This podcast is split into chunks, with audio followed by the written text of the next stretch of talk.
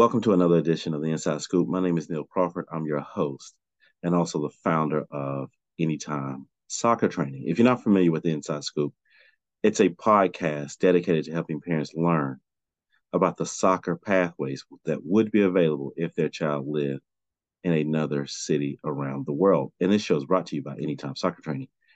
Anytime Soccer Training is the only training application with well over 5,000 training videos. Every video is 100% follow along, and the curriculum goes step by step. Coaches love it because they can create teams and see that the kids are doing it. Check out anytime-soccer.com to learn more about what we do.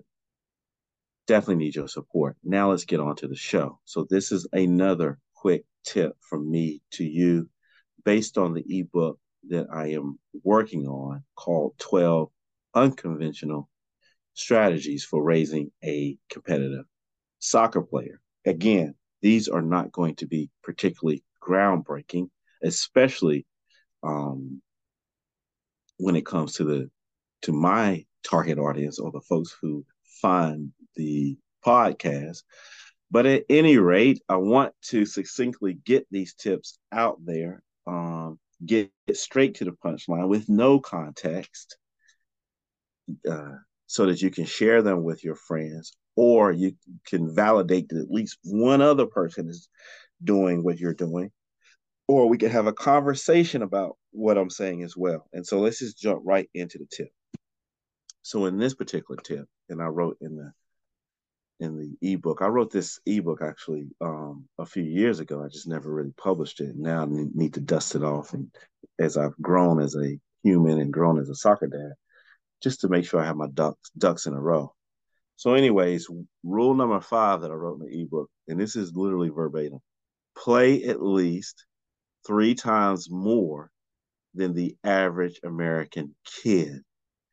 And I think at that time, I was looking at when I said the average American kid, I was taking, I was looking at club soccer all the way down to rec soccer and thinking about on, average, what does the average American kid do in terms of time spent on the ball? Because at the time I initially drafted this um, ebook, my sons would have been pretty young and they were not they would not my younger one would not have been playing club soccer and my older one would have just started and having lived in london for a long time and starting to get my thoughts together i kind of saw that american kids just didn't spend enough time playing the game and so i knew that part of my strategy was for my kids to spend at least three times more than the average kid. So if the average kid, let's say for the purposes of this, was at back then, if the average kid was at practice two days a week and had a game, that would be three hours. And I knew that they needed to hover around the nine hours of soccer soccer consumption. And I use soccer activities extremely loosely, right? Extremely loosely for the purposes of this. And let me just read some of the things that I jotted down in my paragraph that will go into the book. I said at one point he was playing in two competitive for two competitive clubs. I'm talking about my older son, a Hispanic team. So let's be clear, he was playing for two so-called competitive clubs. But to give you context, one of the so-called competitive clubs, they didn't play games. So they just trained because they were really tiny. And he joined that club while he was part of another club, and I couldn't really get out of it. So it may not fit nicely with what you're doing, but I wanted to give you that context and a Hispanic club that I actually stumbled across, across and just discovered them um, in the neighborhood, kind of basically. And I was like, wow, this is amazing. I need to be a part of this. I need to be involved. I want to be a part of this. And fast forward, now I even coach uh, kids that are part of that community. So it goes back full circle. But at the time, I was looking at it like, wow, this is amazing. So he played in his two competitive clubs and his Hispanic club. And the thing I liked about them as well, in addition to the culture, the family atmosphere, was they were really flexible, right? So they had, they offered a lot, and if you could make it, you can make it. If not, you you couldn't, and they were really dedicated. Um, he played on indoor teams, futsal teams, recreational teams. So when my young older son, especially, first started club soccer, I didn't want his entire soccer experience to be so serious. So I kept him in rec, even though we didn't go to the practices. I kept him in rec until it was not. It was just not fair to the other kids. Not because he's some amazing kid, but he was all doing all his training, and I, I did not want him to be a distraction. And also, he was too young to understand don't score goals, get other team members involved. So it just wasn't worth it. But anyways, he even played rec, and I even coached his rec team to give him some instruction that I thought he wasn't going to be getting in his club. So he played everything. And then in addition, he played free play in the neighborhood, played at school, and he trained with me individually. Now, this is definitely I remember more with my older son because my younger son was at that time was too young to do all this stuff. So I had even more time just to devote to my older son. Um, and so you know, he did a lot of soccer, right? And I rarely at the time shared uh, how much he was spending devoted to soccer. I rarely shared that with um, people I consider to be normal, and I put in in italics in the ebook normal parents because I thought that they might be a little bit judgmental. But I did look at how much time kids were playing around the world. I looked at things like gymnastics and swim and how much time they were devoting to their individual sport. And I did have this inclination, right? So it, it was fuzzy, so it wasn't so succinct like it is now. But I did have this inclination that in order to be really good at this thing, he's going to have to spend a lot of time doing it, and that and then that will pay um, huge dividends in the uh, in the future. So I did have this inclination of that, but I didn't know exactly what that looked like. And the next thing I did have an inclination of is I couldn't get to so sort of seven, eight, nine hours just training him. I knew that would also be uh, overwhelming, right? And so that's why I did the Hispanic League, the Indoor League, the Futsal League, the Free Play, and then we had that period where we were part of two different clubs. So he was literally on the ball five days a week. I mean, well, actually six days a week doing something. And I did a lot of training in between that. And I, like I said in another tip, and I did individual work with him before, in many cases after practice. So I, I hit him with a water hose. And then as he got older, we slowly started tapering that off and focused more on quality when it came to those or, other organizations and less on quantity. But at the same time, uh, we we did we did sort of add more training than all the other team stuff.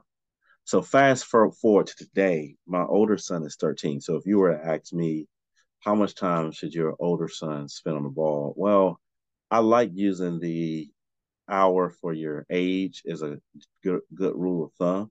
If I could wave a magic wand, and I got to do some research on this as well, and you guys can give me your own you guys can give me your own opinion. It's really hard, but you really need to be around that 13 to 16 hour a week time frame. And again, that's that's used very loosely. So that could be film study, that could be going to the gym as well, that could be um, watching games, that could be playing around in the house, that could be doing other physical activities that are not specifically soccer, but just so I'm I'm kind of putting all of that. I'm throwing a kitchen sink at that definition, saying anything you're doing actively, I throw into that um, amount of time. And the reality is, it's really, really, really hard, and it takes a huge time commitment. And most people don't want to invest that type of time into youth soccer with their kids, and I totally, totally get it. But that's that would be my my tip if you wanted to play at a if I had if if I had a cousin who had a six year old and they came to me and said, Neil, for whatever reason, I really want them to be um, really successful at competitive soccer, what do you recommend? Well, one of the things I recommend is playing three times more than what you see the average American kid playing. I, I, shouldn't say playing, sorry, spending three times more than what the average American kid spends uh, doing soccer. I think that's a good way to start. And what that looks like is a lot of free play. You may be on multiple teams. Try to find a Hispanic or other cultural team that you can kind of come and go and do your thing. That looks like individual training uh, at home, getting some extra touches here. That looks like watching the game, playing the game in the living room. It looks like all that stuff to really make it where soccer is just part of their life. And I'm trying to see if I'm missing anything. Um, oh, I did make one admin, um, administrative point though. You in the ebook, you know, while time spent on your craft in any of these forms formats is great, I do believe it needs to I do believe the engine of them getting the most out of it will be the individual technical training they do with you. So, in other words, if you just put them on all these teams and expect just because they're on all these different teams and environments, they're going to get the same results. I don't think they will, as compared to someone who does the, does the individual work, because the person or the child who does the individual work is going to be able to be more um, is going to be able to be more involved uh, they're going to get the ball more. They're going to have more 1v1 opportunities. They're going to be put in better and stronger positions, all that stuff. So I think while it's tempting to say, okay, I'm going to sign them up for all this stuff, the core has to be what you do at home. And you can pay somebody to train your kids, but I don't think any of this is as effective if you don't add doing this stuff at home to the mix. All right, guys, that's my tip for today. This is Neil Crawford with Anytime Soccer Training let's get better together. So we only practice twice a week, an hour and a half long.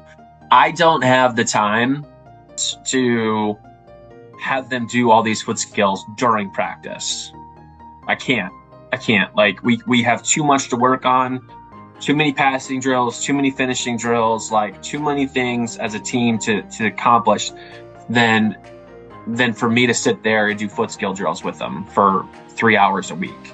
So like, I see so much value in this because I have to have them do it. So here's a cool example.